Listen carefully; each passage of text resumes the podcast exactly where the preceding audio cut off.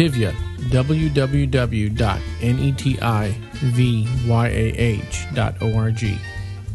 Netivyah Bible Instruction Ministry presents Teaching from Zion, Volume 24, August 2008. The Food of Redemption by Elizabeth Wakefield. Many believers like to speak about the scarlet thread relating to the messianic redemption that runs throughout the entire Bible, and always points to God's ultimate plan of redemption for Israel and the world.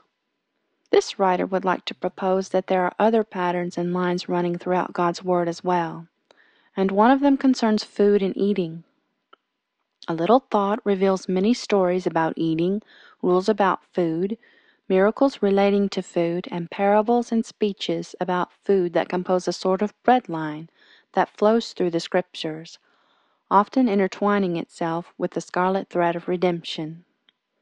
It is because of the meeting of these lines that Yeshua can speak about the wedding feast of the Lamb as the ultimate symbol of a completed redemption and about himself as the bread of life. Before we examine some examples of the places where these lines run together, here are two caveats. One, it is the common mistake of the Christian world to think that redemption is only spiritual and therefore has no physical aspects or implications. This is categorically untrue. On the other hand, just because it appears that God only redeems someone physically from death does not mean that there are no spiritual effects either.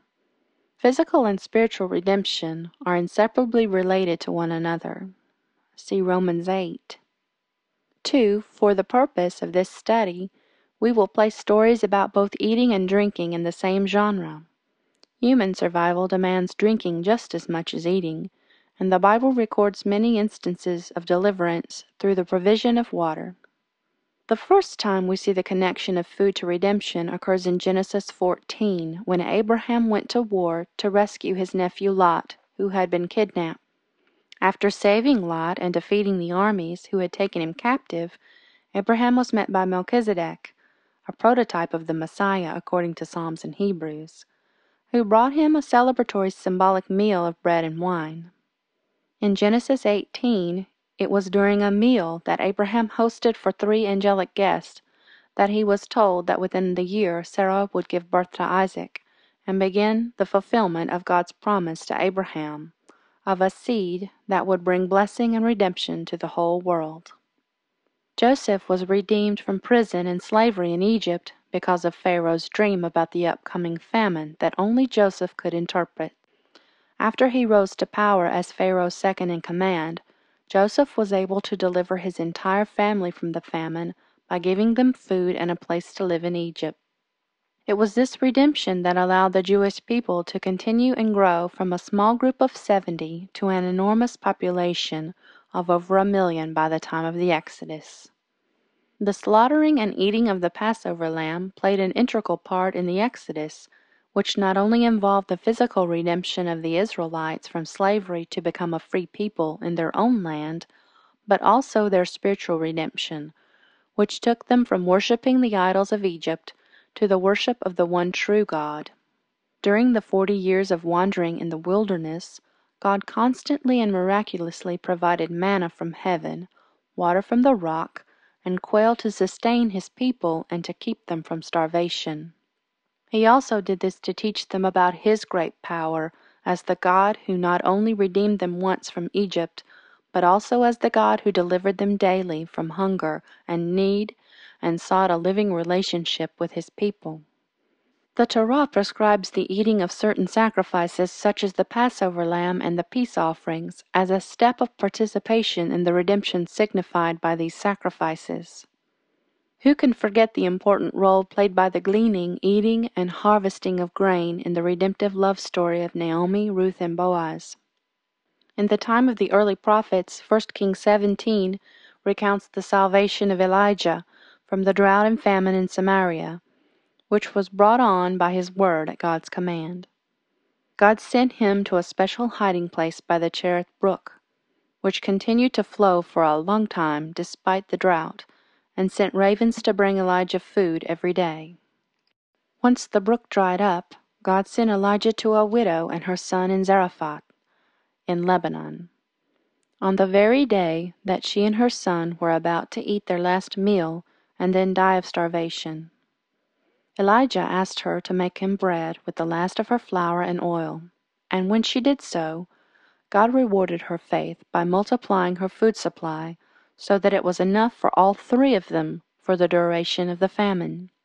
Not only did this multiplication bring her the physical redemption of living through the famine, but it also brought this non Jewish family to the experiential knowledge of the one true God.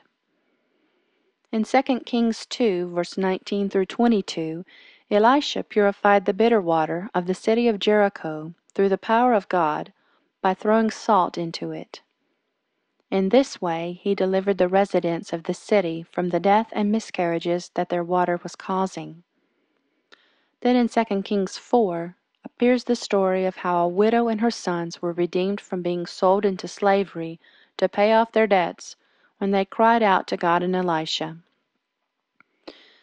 Elisha told them to collect all the empty jars they could borrow and to start pouring oil, which was a staple both for light and for food, into them. God miraculously multiplied the oil so that it filled all the jars, and they sold it to pay off their debts and to redeem themselves. Isaiah 55, verse 1 through 3, summarizes the Tanakh's approach to God's desired salvation and redemption of Israel with this metaphor Come, everyone who thirsts, come to the waters, and he who has no money, come, buy and eat. Come, buy wine and milk without money and without price. Why do you spend your money for that which is not bread, and your labor for that which does not satisfy? Listen diligently to me and eat what is good, and delight yourself in rich food. Incline your ear and come to me. Hear that your soul might live, and I will make you an everlasting covenant, my steadfast, sure love for David. Yeshua spent an enormous amount of his ministry eating with people, giving parables and teachings about food, and doing food related miracles. Almost all of his food miracles were intended to be signs of the coming of the kingdom of God and the messianic age. To this purpose there are many passages in which Yeshua multiplied food, such as the feeding of the five thousand with five loaves and two fish in Matthew 14, or the feeding of the four thousand with seven loaves and a few fish in Matthew 15 or the two instances in which he miraculously gave the disciples an enormous catch of fish on nights when they had not managed to catch anything on their own, in Luke 5 and John 21. His very first miracle was the changing of the water to wine at the wedding in Cana, in John 2, verse 1 through 11. Besides providing for the physical needs of those present, it seems that all of these miracles of plenty were also meant to be signs of the overflowing abundance of the messianic redemption Yeshua brought into the world. In John 4, verse 13 through 14, Yeshua describes his redemptive work to the Samaritan woman at the well by telling her, Every one who drinks of this water will be thirsty again. But whoever drinks of the water that I give him will never be thirsty forever. The water that I give him will become in him a spring of water welling up to eternal life. Besides eating and drinking with sinners and tax collectors in order to bring his good news of forgiveness to them, he talked a lot about the kingdom of God as an eschatological banquet, the wedding feast of the Lamb.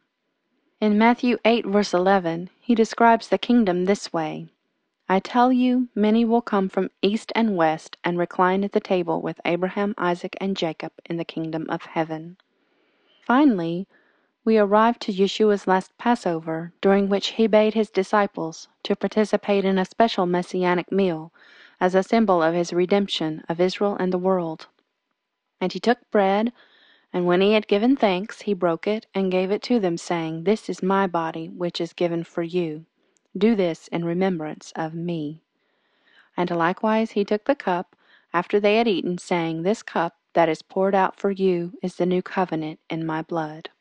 So significant was this meal that even after his ascension, Yeshua's followers continued to meet together daily in the book of Acts to break bread together in a celebratory meal to commemorate the redemption that came through his death and resurrection. These are only some of the many examples of the connection between food and redemption in the Bible. Of course, there are many situations of redemption in the Bible that have no relation to food, and many times in which eating has no connection to redemption. The scarlet thread of redemption and the bread line do not always run together, but there are many important occasions in Scripture in which these two themes do meet and enhance one another, so that we can better understand and appreciate the richness of God's plan for the physical and spiritual redemption of His people. One beautiful example of the realization of the important connection between physical and spiritual redemption within Jewish tradition appears in the prayer Birkat Hamazon, grace after meals, that is supposed to be said after every meal that includes bread. Let us conclude with two paragraphs from this ancient and meaningful prayer that begs for both physical provision and complete redemption.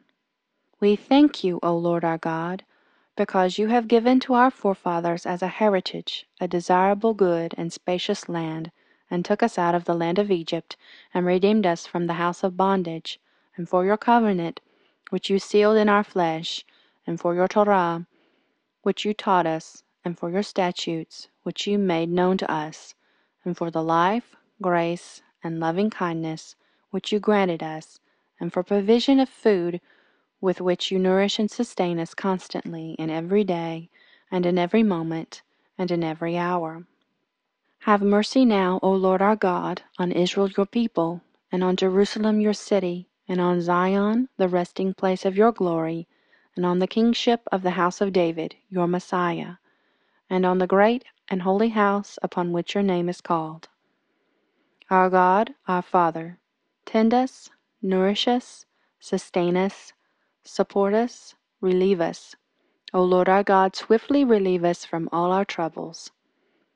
Please, O Lord our God, do not make us needful of gifts from human hands or of loans, but rather only from your hand, which is full, open, holy, and generous, that we may not feel shame, nor be humiliated, forever and ever.